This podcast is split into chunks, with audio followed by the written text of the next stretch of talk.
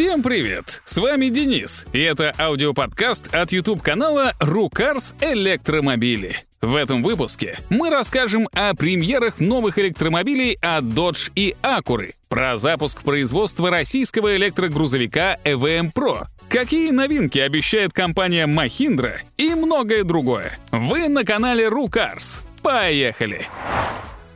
Посмотрите на новый концептуальный электрический car Dodge Charger Daytona. А мы вам пока расскажем, что это. Марка Dodge сейчас входит в концерн Stellantis, который готовит серию электрических шасси, в том числе мощные для Dodge, Chrysler, а также Maserati и Alfa Romeo. И перед нами чуть ли не первая демонстрация того, что будет. В серию сие пойдет только в середине десятилетия, но пока обещают, что машины получат систему на 800 вольт и будут быстрее 717-сильного купе Dodge Charger Hellcat. Пока же еще раз оцените новый концепт-кар. Да, он электрический. Да, с механической коробкой передач. И да, со внешней аудиосистемой на 126 дБ, чтобы имитировать рев двигателя. Правда, не знаем, зачем все это. Шведско-китайский бренд Polestar официально пообещал запустить концептуальный родстер O2 в серийное производство и открыл прием предварительных заказов. Машину показали в прошлом марте, и всем понравилось. Но никто и не думал, что она станет серийной. Уж больно смело выглядела. Так вот, в 2026 году она встанет на конвейер под именем Polestar 6. Не можем не порадоваться, так как в нашу эпоху кроссоверов спортивные ростеры всегда греют душу. Если судить по концепту, то нас не ждет ничего сверхреволюционного. Электросистема на 800 вольт, полный привод 884 лошадиные силы, разгон до сотни за 3,2 секунды и максималка, ограниченная на отметке в 250 км в час. Впрочем, за следующие пару лет многое может измениться. Мы точно знаем лишь, что машина получит совершенно новую алюминиевую архитектуру. Марка Acura показала концептуальный электрический кроссовер для рынка США. Выглядит классно, но на самом деле в этой новости для самой Acura нет ничего хорошего.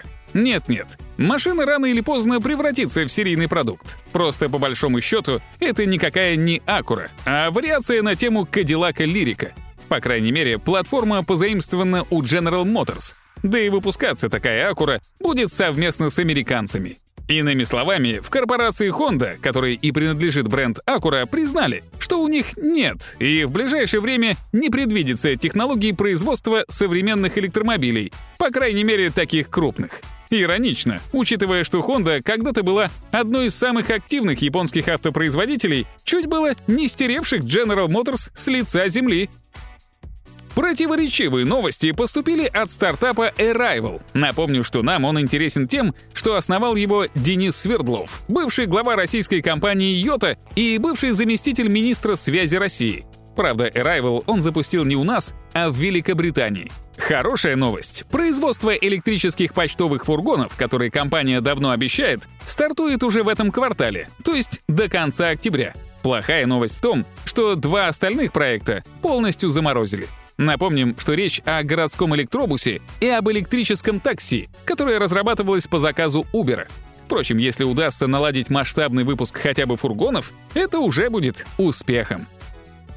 В Израиле тоже занялись электрогрузовиками. Местный стартап REE Automotive, который начинал с прототипов шасси для легковых автомобилей, представил собственный электрический фургон P7B — Получилось нечто квадратное, чуть больше газели, с грузоподъемностью 2 тонны. Более всего впечатляет мощность, которая составляет 544 лошадиные силы. На вопрос «зачем так много?» следует типичный для мира электромобиля ответ – потому что могут. Моторов, кстати, 4, по одному на каждое колесо. Запас хода составляет 241 километр. Не так много, но для города должно хватить. Все это, однако, предварительные данные, хотя бы потому, что машина состоит из модулей, и по заказу конкретного клиента число моторов может уменьшиться, а емкость батареи, напротив, увеличится. В Москве тем временем обещают до конца года выпустить сотню собственных электрических грузовиков EVM Pro. Ну как выпустить? По сути, это УАЗ «Профи», переделанный на электротягу. Разработали проект в Питере, а собирать станут в Москве, в Технополисе, как ныне именуют территорию бывшего завода «Москвич». Про машину известно не так много, но некоторые характеристики интересны. В грузовик устанавливают весьма достойную литий-железофосфатную батарею на 90 киловатт-часов, которые при благоприятных обстоятельствах хватит на 300 километров пути. Мощность зарядного устройства обещана аж в 40 киловатт. Но, возможно, речь об отдельном модуле, а не о бортовом агрегате. Про двигатель известно мало, но, к счастью, убрали хотя бы УАЗовскую коробку, заменив ее стандартным для электромобиля редуктором. Индийская компания Mahindra показала сразу пять концептуальных электрических кроссоверов, но этим вызвало больше вопросов, чем ответов. Начнем с очевидного. Все пять машин крайне похожи по своему типу. Да, какие-то чуть меньше, какие-то чуть больше. Один чуть спортивнее, другие претендуют на чуть лучшую проходимость. Но ключевое слово во всех случаях — «чуть». И это странно, так как нам обещают серийное производство. Далее. Для машин позаимствуют что-то от Volkswagen, с которым подписано соглашение. Но шасси у индийцев свое. Моторы почему-то мощнее, чем у немцев. Да и батареи другие. Литий железофосфатные на 60 или 80 киловатт-часов. И главное, Махиндра, у которой сейчас финансовые трудности, как-то хочет запустить всю пятерку в серию. Правда, только в середине десятилетия. Пожелаем удачи. Немного статистики от Теслы, и данные тут противоречивы. Во-первых, компания продолжает доминировать на глобальном рынке электромобилей, а в родной Америке ее доля и вовсе составила 68%. Во-вторых, в Китае местная гигафабрика отчиталась о выпуске миллионного электромобиля. А ведь совсем недавно мы праздновали полумиллионную Теслу, проданную в мире с момента запуска бренда. С другой стороны, спрос таков, что концерн за ним все больше не поспевает. Вроде и производство растет, и новые заводы открываются, но продажи седана Model 3 в версии Long Range в Америке приостановлены просто потому, что уже собрано заказов на год вперед. А говорят, что электрокары никому не нужны. Китайский стартап Xpeng продемонстрировал работу своей зарядной станции S4 мощностью аж 480 киловатт. Впечатляет, но, к сожалению, на коротком видео не видно, что будет, если продолжить так заряжать машину более 5 минут. А этого времени хватает, чтобы увеличить запас хода на 210 китайских километров. Вообще, мы тут прикинули и выяснили, что если передавать ток с такими характеристиками через простой медный кабель, то его диаметр должен превышать 3 сантиметра, иначе случится перегрев. У кабеля S4, разумеется, есть встроенное охлаждение, но все равно как-то боязно. Кстати, зарядка шла через разъем китайского стандарта GBT. Он же теперь выбран как обязательный и в России.